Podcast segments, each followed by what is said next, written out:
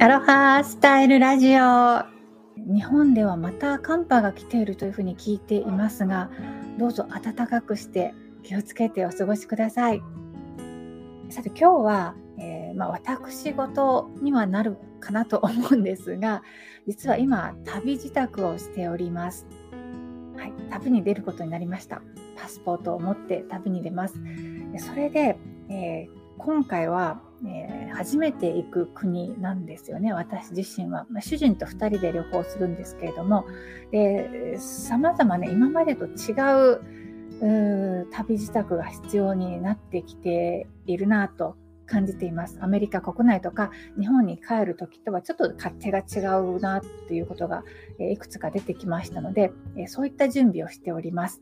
えあと旅で使うものの準備とそれからあとえー、留守宅の方ですね。うちは猫が2匹いますので、えー、その猫のためのっていうのかな。そういう家の方の準備なども、えー、同時に進行して進めています、え今日はねそういったことをちょっとお話ししようと思います。日本もそろそろねあの海外旅行する方も出てきたと聞いておりますのでもしかしたら何かねお役に立つ情報もあるかもしれないと思います。よかったら興味のある方は是非お付き合いください。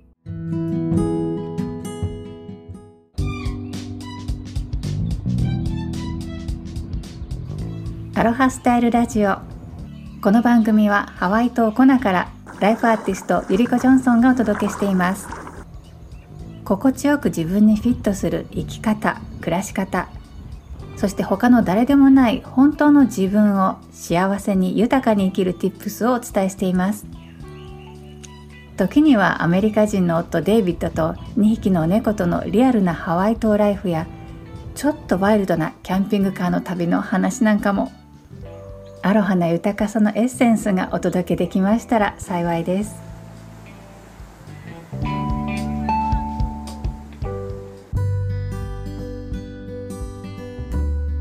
以前からフォローしてくださってる方は覚えてらっしゃるかもしれないんですけれども、あの私たち、私と主人のデイビッド、えー、古い小さなキャンピングカー、キャンパーバンですね、を持ってまして、それでアメリカ大陸をロードトリップするのが夫婦の楽しみの一つなんです。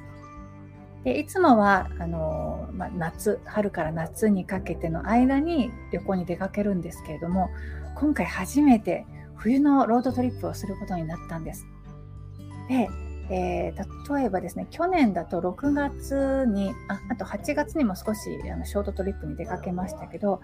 やっぱりアメリカ広いので本土ね広くてもう6月になるとね、もう暑くて暑くて仕方がないっていう場所が非常に、えー、多いんですね。でそれで暑い時は北に行くっていうね。で、寒くなったら南に降りるっていう、そんな旅のスタイルなんです。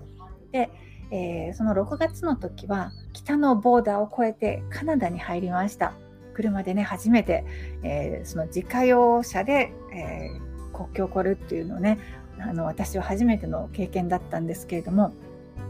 今回はなので逆に南の国境を越えようというそういう計画をしています。あのそれでパスポートがいるわけなんですけどあのアメリカ国内の場合あとアメリカとアメリカからカナダに行く場合はですね例えば確かねあの携帯電話携帯のあのスマホですね、えー、契約もそのまま行けたのかな確か。であとあの自動車保険ですね。それもあのカナダもカバーされるっていうねそういうふうにそのアメリカとカナダはワンセットになっているものが結構多いんですが南に行く場合は違うんですよねなのでえ今回はねいつもと勝手が違うっていうのはそういったその例えば自動車保険にあの入り直さないといけないとかあとその、えー、インターネットをどうするっていう話ですよね。はい、であのそれであのいつも日本に帰国するときは私ポケット Wi-Fi をレンタルしてるんですけどでもその買い取りのポケット Wi-Fi があるっていうことを教えてもらってでそれでね買ったんですよ。はい。ポケット Wi-Fi この買い取り式のやつだと世界中うん基本的に、うん、これだと130カ国140カ国ぐらいカバーできるそうなんですそんなものがあるって全然知らなかったのでこの買い取ったものの半額分ぐらいを毎回日本に行く時のレンタルとねお金払ってたんですけどね便利なものがあるもんですね。で、えー、これで多分 Wi-Fi は OK。ただ、その、まあ、アメリカ本土もね、アメリカ特に広いし、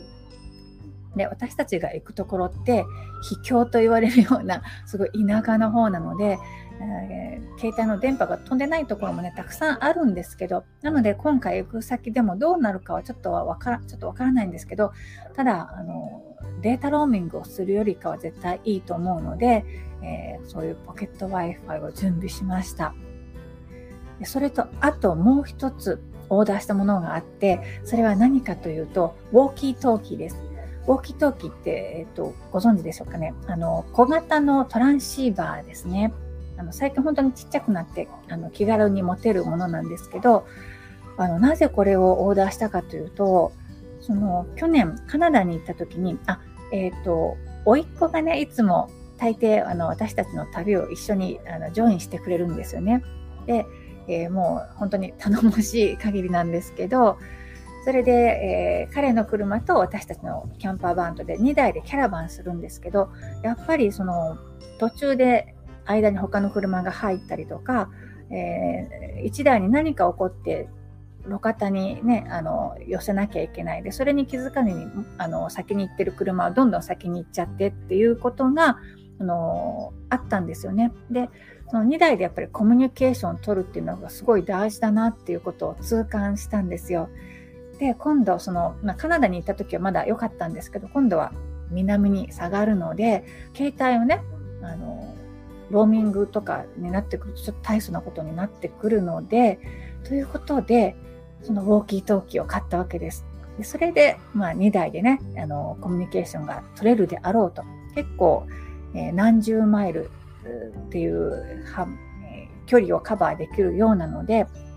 あの本当は今日 Amazon で届くはずなんですけれども、どうもまだトラッキング見てみたら、えーと、追跡ですね、見てみると、まだカリフォルニアに品物はあるようなので、あの、アマゾンプライムなんですけどね、まあ、ハワイ島ライフ、こういう感じですね。なので、まあ、旅に出発するまでにはね、届いてほしいなと思っているところなんですけれども、そういうふうに、あの、ポケット Wi-Fi と、それから、えー、ウォーキートーキーですね。それをあの事前に準備しました。あとその自動車保険っていうのは、えーと、おそらくおそらくっていうかその国境のところにねたくさんそういうブースが出てるそうなので、まあ、そこで買えばいいかなというふうに思っています。うん、ね本当に、まあ、どういう感じなんでしょうね。まあ、もう今までの話の中でどの国に行くかっていうのはお分かりいただいてるかなと思うんですが、まあ、よほどのことがない限り、えー、予定通り国境を越えていくつもりでおりますがやっぱりこの衛生面だとかね、えー、そういったこともアメリカとはちょっと違うかなというところがありますのでいろいろ情報収集を、はい、しているところです。あとですね家の方なんですけどいわゆるセキュリティカメラっていうのをね、あの、買ってつけました。まあ、セキュリティとはいうものの、まあ、基本的には、その猫をね、うちの猫が、その様子が見たいなということで、それで、えー、猫の行動する範囲を大体カバーするような感じでね、カメラを設置しました。小さなカメラですけど、すごいやっぱりああいうので広角なんですよね。なので、びっくりするぐらいあの広範囲にカバーできるので、まあ、大体あの猫のうちの猫たちの行く場所はカバーできる感じになりました。本当にね、まあ、便利な時代ですよね。よくあの赤ちゃんとかお子さんの様子をね、あのその子供部屋に赤ちゃんのいる部屋に置いておくってカメラを置いておくっていうのをね、あの聞いてますし、私の姪っ子なんかもね、そういう風にして、えー、ましたけれども、うちは猫のために、えー、カメラを用意しました。で、それで、あの、実際も設置しているので、あの試しにね、見てみるんですけど、あの話すこともできるんですよね。そのカメラにマイクと、え、それからスピーカーがついているので、そのスマホのアプリでその画面を見ながら、猫に話しかけると猫がすごい不思議そうな顔して何の声がどこから聞こえてるんだろうっていうね、キョロキョロあのして、ちょっとあの confuse させてしまってかわいそうかなとは思うんですけど、いつも旅に出ると猫たちどうしてるかなってね、えー、気になっているので、まあ、猫バカなんですけど、えー、こういったものも用意してみました。はい。ということで、この今日のね、お話が役に立つとしたら、海外旅行に行かれる方かなと思います。えー、特にそのポケット Wi-Fi ですね。これはね、あの、まあ、こういうどこの国に行っても基本使えるっていうのがすごい便利ですよね。で、えー、私がこれ買ったのはグローカルミーという発音合ってるのかな？グローカルミーって書いてあるんですけど、そういう会社のもので、えー、その扱ってるポケット Wi-Fi もあのいくつか種類があるんですけれども、その中の一つをあのオーダーしました。で、この会社の場合、えっ、ー、とね、あの、最初に1ギガのデータがついてきます。それはあの無料でついてきて、で、その後は、えー、プリペイド式であの購入するという形になります。で、えー、アメリカ、北アメリカの、えー、何、えー、